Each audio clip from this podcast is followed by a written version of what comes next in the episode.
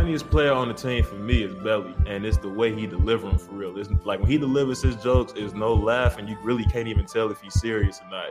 Get, we deserve this win, man. Fox Sports 5 flying high in Motown.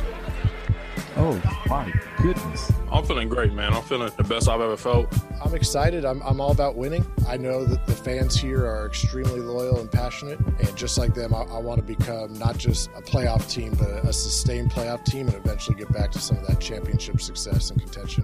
With the 12th pick in the 2020 NBA Draft, the Sacramento Kings select Tyrese Halliburton imagine being one of those players that's on a team that you know hasn't been in the playoffs in over a decade, almost two decades, a decade and a half. Then being the first team that actually gets to the playoffs, just being able to be a part of that would definitely be something special. And if we can, you know, end up building a championship contending team, you're winning a championship in Sacramento. Like that's that's looked at a lot differently. You probably feel better than you do with anything else.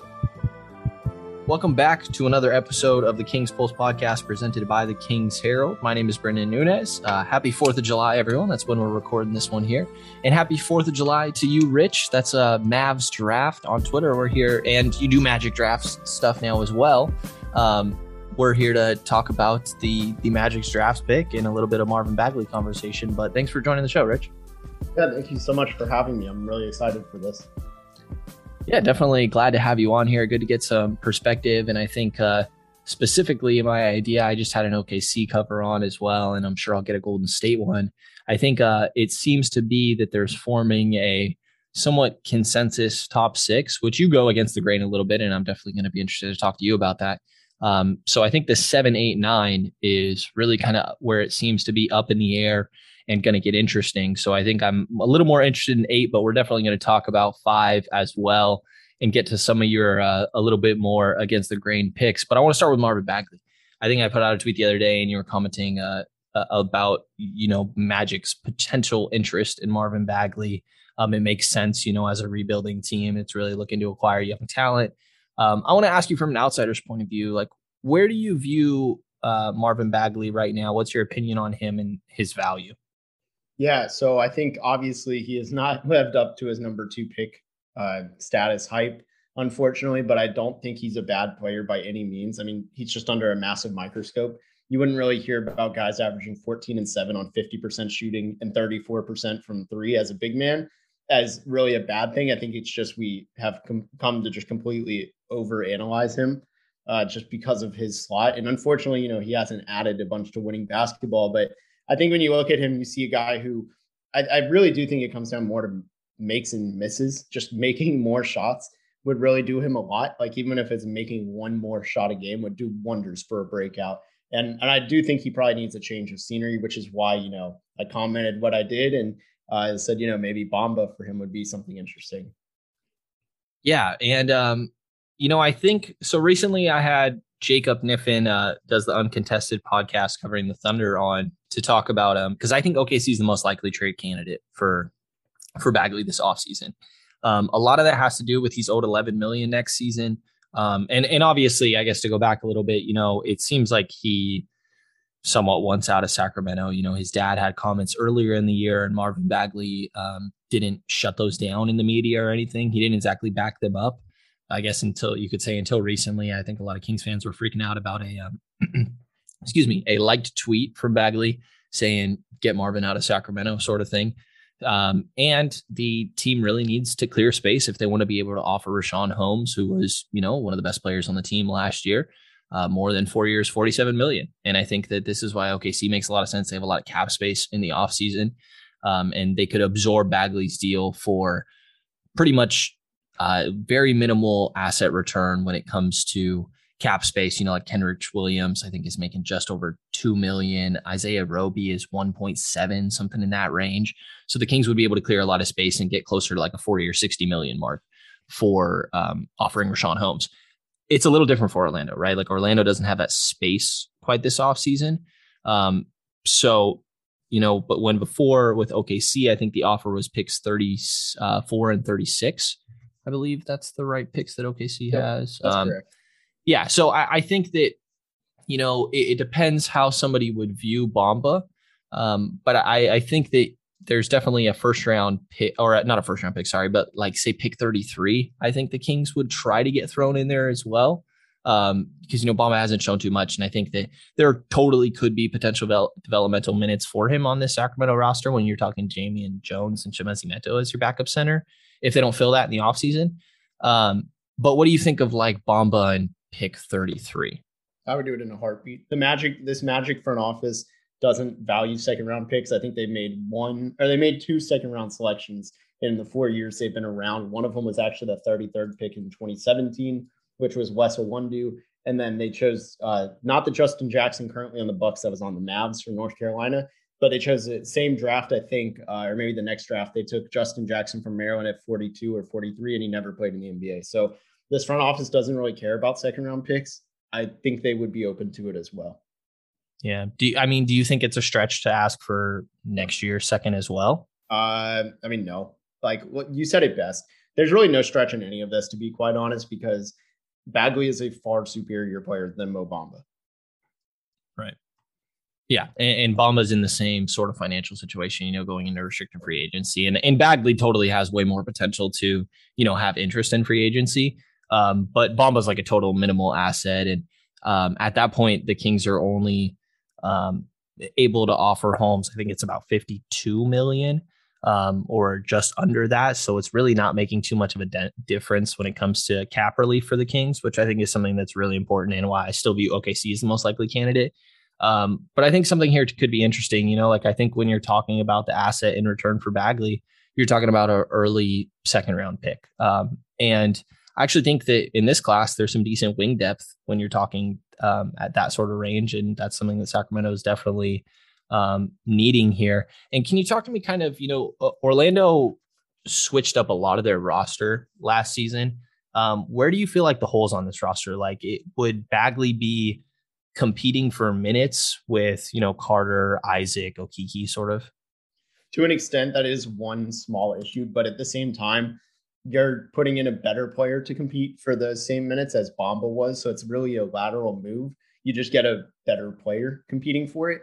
Um, I do think he doesn't address any of the team needs, which honestly is just top end talent. They need to be taking any swing they can get. And Bagley is one of those swings. I, I still am a believer that he can at the least be a rotation rotation player. Um, I think he might be more of a late bloomer at this point, is what he's lined up to be. But they need wings, especially shooters that on the wings. So if you know if he's not shooting, he probably doesn't add a ton of value. But it, on a one year experiment, it's worth it.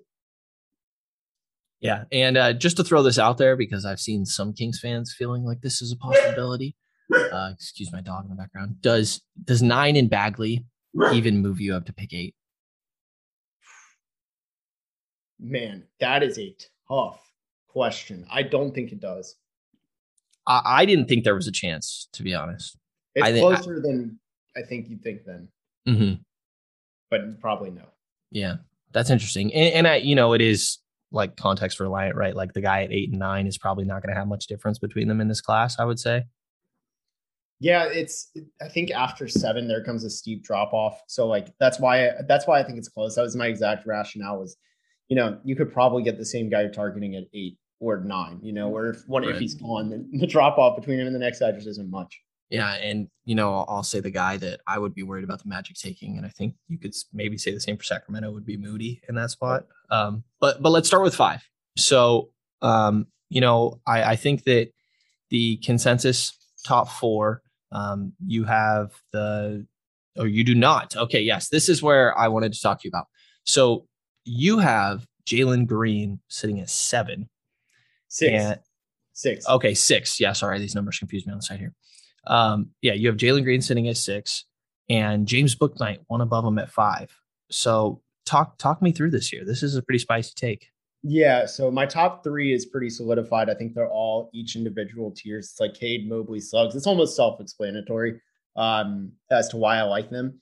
And then four to six is almost interchangeable. I have Kuminga, Bouknight, and Jalen Green. So I really do think that if all three of them, it, it's tough. I think if all three of them hit their ceiling, it probably goes Green, Kuminga, Bouknight, which is why, you know, that's probably the order of the three on most boards. But I do have questions about each and every one of them hitting their ceilings, except Bouknight. I just don't. I don't have any questions about him hitting that ceiling. That is something I see him as a 20 points per game night in the league. His athleticism, his play style, and his ability to shoot, they just all it translates so smoothly. We've seen this before. You really can't overthink it. I think it's and and just to clarify, the reason I have Bouknight over Green is more of a testament to how high I am on Bouknight than it is being down on Green because I still do love Jalen Green. For whatever that's worth, I, I just think it comes down to immediate scoring and long term scoring. I think both favor James Bouknight. Yeah, that's interesting. Um, I think one of the first things people would point towards is the shooting number, right? Um, Bouknight is, I, I think, a better player, um, especially off the ball. I think his off ball cutting was um, just some of the best in the class here.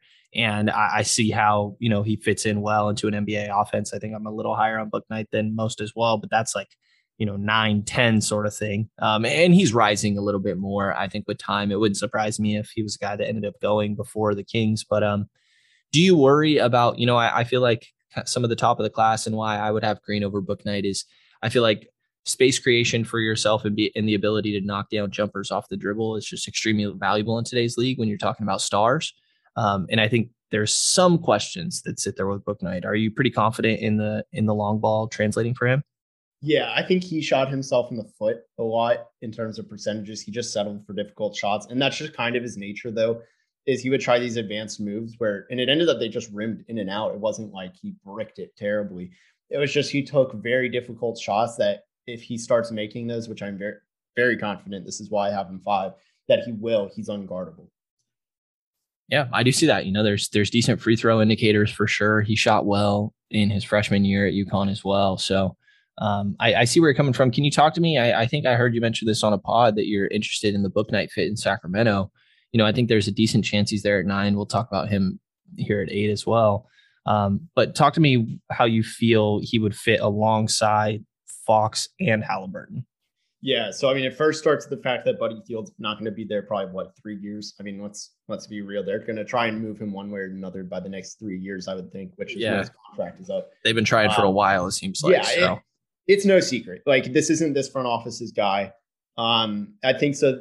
First of all, he'd be stepping into that role, but I think the most important thing is, and they tried doing this with Fox and Buddy, is if you surround Fox with a dynamic score that can play off ball and on ball, which was kind of Buddy's weakness ish, because uh, he can't finish at the rim.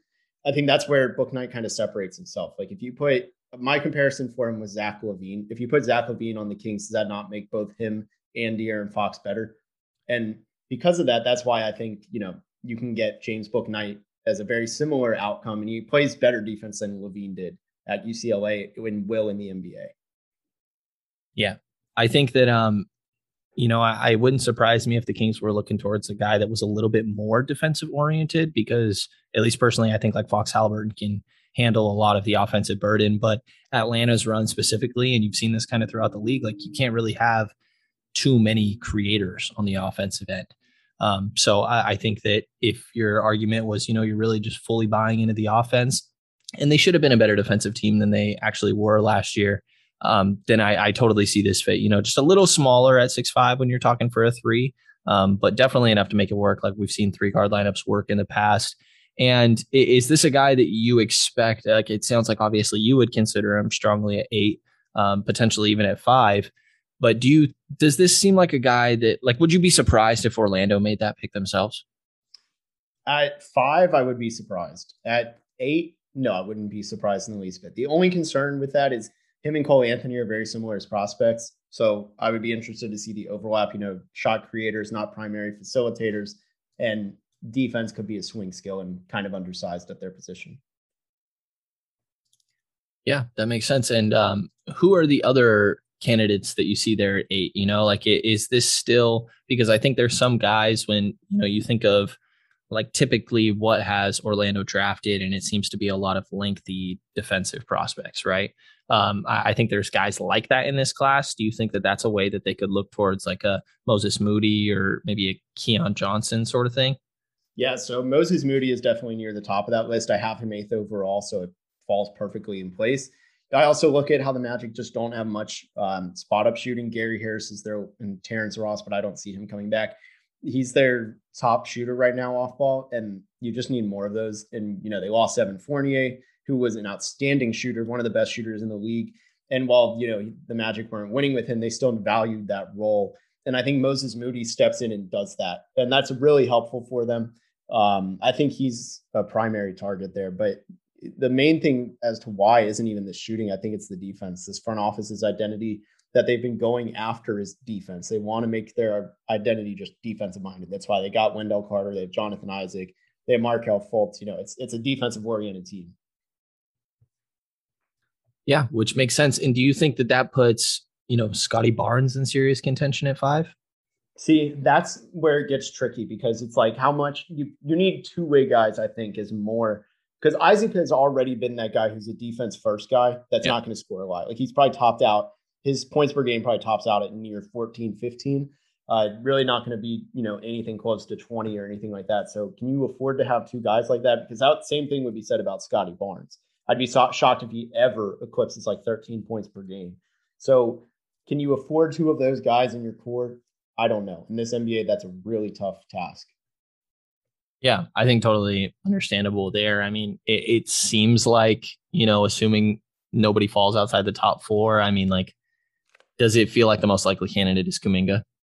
Yeah, yeah. I think I think Kuminga's a lock there. I mean, Orlando has seen a ton of him firsthand in the bubble, uh, assuming that they were able to be there in any capacity. But you know, just he trains in Orlando. I, I can't imagine that they haven't had a lot of access there. Yeah. And then who are the other names outside of Bouknight and Moody that you see in serious contention at eight? Because I think there could be a good handful. Yeah, I was just about to say there's a lot. Three, I'll, I'll give three guys. So one of them I had a realization, actually, really two of them. Yesterday, I was like, oh my god, like this could be the team that does it. They're two guys, uh, both foreign bigs. The first one is Usman Garuba, kind of fits that defensive mold up top, depending on what they do with Carter. But that's a tricky one, just because they have Carter and Isaac, and you know, I I don't know how that blend works, and who knows what they do with Bamba and who replaces him. The other would be Alperen Sengun, uh, who nobody really knows where he could go. I think Orlando could 100% take him. You know, this front office, even though it wasn't their guy, they loved Vucevic. Maybe they see Vucevic 2.0 and Sengun and they take him. Like that could be the team because it feels like, you know, some years you get those mystery teams who fall in love with these mystery players. Yeah. Um, or, well, Sengun's not really a mystery, but, you know, the unknown almost of how they translate. And Sengun could very much be that guy, and the Magic might do it. The third would be Jalen Johnson, who is a hell of a risk taker uh, for Sac or excuse me for Orlando, uh, given their lack of player development. But he kind of has similarities to Aaron Gordon. Maybe they can see if they can get what they thought they were getting with Aaron Gordon when they re-signed him. I think all three of those names, um, or maybe less so Garuba, um, unless he does potentially kind of jump up on a lot of boards here. I think that um, I mean, uh, I want to ask you about each of these guys. I think they all could be interesting for Sacramento at nine as well for reasons you listed. And let's start with um, Sengun, who is has a growing hive in the Sacramento fan base. Let me tell you, um, he just scares the shit out of me on defense. And I'm a guy that admittedly loves to watch defense and have been deprived of that the last few years watching Sacramento basketball. So this is where I get lost with Sengun because I do see like I actually don't think Vucevic is a horrible comp for him. You know, people throw around Sabonis a lot. Like I see it on offense, right? He's a very smart, he's a patient player. I worry that post ups at six nine, six ten are not going to be as effective against NBA centers. Um, and when people talk about, you know, like I think he has decent timing around the rim, um, but only when he's already there. I think when he's moving in space, obviously he's struggling a lot. Like it seemed like in a lot of these playoff games, um, and even the Olympic Games qualifiers that have been going on, like when teams are targeting him on every possession, it's going pretty well for them. Um, and that really concerns me. But even though I do see the offensive upside, um, do do you think I'm over worried about the defensive concerns for Sengun when I see him as like, you know, potentially like a Enes Kanter sort of thing on defense? So I don't really think so because I think what it does is you could be Nikola Vucevic, right? Like that's probably his very best outcome. Right. Is it not? Like where you're that all-star center, but are you really making your team better defend like unless you're surrounded by great defenders, it doesn't really matter what if you're not a good defender. Like it's it's going to be a disaster. So he could drop 20 and 10, but is he going to be able to play a series in the playoffs? Possibly not. Like him, he really is to me. He's like what Luka Garza was if Luka Garza came out as a freshman and he was the player of the year. Like he's so skilled, and you almost have to take the chance on someone that skilled, that young, and that productive in a pro yeah. league. But if you're looking long term and trying to really build around him, similar to say how Orlando did with Vucevic, you're incredibly limited. Yeah, and I think um, you know putting him on a four as the four on the defensive end is also just you know I, I think any even average, slightly below average defensive four in the in the league is going to be, or offensive four in the league is going to be able to blow past them and abuse them in space. And it's not like most fours aren't going to be able to set that screen, same as the five man can. I just don't know, you know, like w- when you're talking about hiding a wing, I, I think it's easier, but I don't think that he has like wing capabilities on the defensive end. So he worries me a little bit, but I do see the offensive upside. Like I get the people that are championing for him at nine for Sacramento. There's just more wing options that I would look towards um, before that. And you mentioned Garuba, who's a guy that we're going to be diving into on our next profile um, here early in the week on this podcast. But um, talk to me about Garuba because I think he's another guy where some people are profiling him as a four and some are as a five. No, so I think he's positionless on defense, but he is absolutely a five on the offense because he just is kind of useless outside of two areas. He's a very much analytical player on the offensive end. He'll pass. Um, he can hit corner threes, and he finishes shots usually off dump offs. He kind of lacks explosiveness on um, on drive, so he's really limited as a slasher or even just one dribble outside of the restricted area. So he's you're going to get him, and you're going to see a massive defensive improvement. But you also will see that he's a, an offensive liability very early in his career, especially. So you have to be able to have the offense to surround him if you really want to maximize what he can do on the defensive end. Yeah, and personally, that's the way I would lean towards for Sacramento. Um, but I understand people not quite feeling that way. I mean, ideally, I think you just get a uh, a guy that is a positive impact on the defensive end and just somewhat of a connector on offense. Um, but yeah, no, I, I, mean, I do see the appeal with Garuba. Is he the best offensive big you have in this class outside of Mobley? Yeah, I actually have him above, just because he's he's almost a flawless player on the defensive end. Mobley, you could make the argument has some flaws in like he, he can sometimes come and go on awareness. It comes down to that nitpicking stuff. Um, I have Garuba as number one defender. Wow, wow, yeah, I'm I'm excited to dive into his film here soon. Um, definitely high praise. Uh, I'm going to check out. I know you just dropped a scouting report today too, actually, huh? Yep. Yeah, so I will uh, definitely retweet that from the KP account. So everybody check that out, and I'll uh, definitely be reading it not too long after here. Um, I, I, think that you know Kai Jones is somebody that's mocked to the Kings a lot because everybody's talking about Holmes is probably walking this offseason, which is a good chance unless they're able to clear space like we were talking about earlier. How do you feel about Jones on uh, the defensive end, and then also kind of some of his fluidity that translates on both ends of the floor, actually? Yeah. So, I mean, I like Kai Jones a lot. He's a unicorn potential. Uh, you kind of look at, you know, Jaren Jackson Jr. out in Memphis, a lot of similar traits in terms of uniqueness. So, if you're looking for someone with that high upside big man, but also could bust, Kai Jones is the great pick for it because he can hit like jab step threes. He can sit in the stance guard one through five. He's really unique. You don't see that come around very often. Yeah yeah, um, high defensive upsides definitely intrigue me. I, I just uh, worry that you know when you're t- just a defensive or even any of these big man, like when you're talking about these big men compared to these wings, 80th percentile outcome. I feel like most of the time um, when you're talking these high upside guys, that it works out more often than not for the wings rather than the big man. At least just value around the league, right? Like an average big man is going to have less value than an average wing. Um, so that's where I lean. Like if I'm taking an upside swing um, in any sort of role, I'd rather go towards like a Jalen Johnson. I, I, think you're lower on like a Ziaire Williams um, sort of thing. But I, I, think like if I'm looking for an upside swing, I would rather uh, swing with a wing than a big man. Yeah, which is a very acceptable approach, especially considering the you know if both hit, the wing is always going to be more valuable, right? Like every single title team, I think, in the last like 15 years has been led by a wing outside of like the Spurs. So, right. I mean, even then, actually, yeah, one time the Spurs in 2007. Yeah. Yeah. Um, so that that's where I'm at with that. And you know, the one other guy I want to really uh, take a second to talk about here with you that I, I, think is popular among some Magic fans I've seen as well. And I, am an advocate of him in Sacramento. I think I have him and Moody as my two favorites. Is Franz Wagner. Um, you have him a little bit lower here. Where are your concerns? You have him at 19. Where are your concerns with Wagner? Yeah, so I think he does have a really high floor, um, which I, I I don't see him being a bust candidate. But I do think I just, I just think his ceiling is kind of low, and he has a lot of good tools. He can put the ball on the floor, can defend. I don't know if he, I don't know if I buy the shot a ton. And mm frankly, if it's not around average, it reduces a lot of his effectiveness being a you know jack of all trades guy.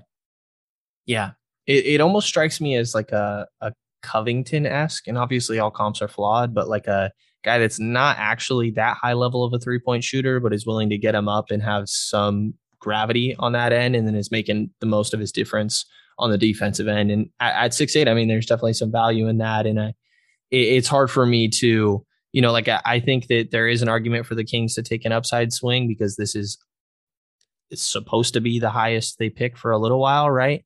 Um, but I, I, think if you're getting, you know, no value from this ninth pick at all in a couple years because you took a swing and it and it just didn't happen to work out, um, that that scares me. So that's why some of these guys, uh, like Wagner and Moody, more specifically, um, because I think Moody is a high floor guy that also has some potential ceiling with this off the dribble shooting. That's why those two guys really intrigue me for Sacramento at nine, and I, I would be very shocked if they were both gone at that point. Yeah, I mean, I, I think the the top ten is almost unpredictable, and a lot of people have Moody falling, but I, I just can't see him personally yeah. dropping into the eleven. Yeah, I've seen Moody at like sixteen, and that's just it's crazy to me. I don't see it. Yeah, is there um on that point? You know, there's been some people talking about the Kings potentially trading down like nine to 16 and 18. I mean, do you think that's something that like you would consider for Orlando at eight, or is it too big of a tier difference between those spots for you?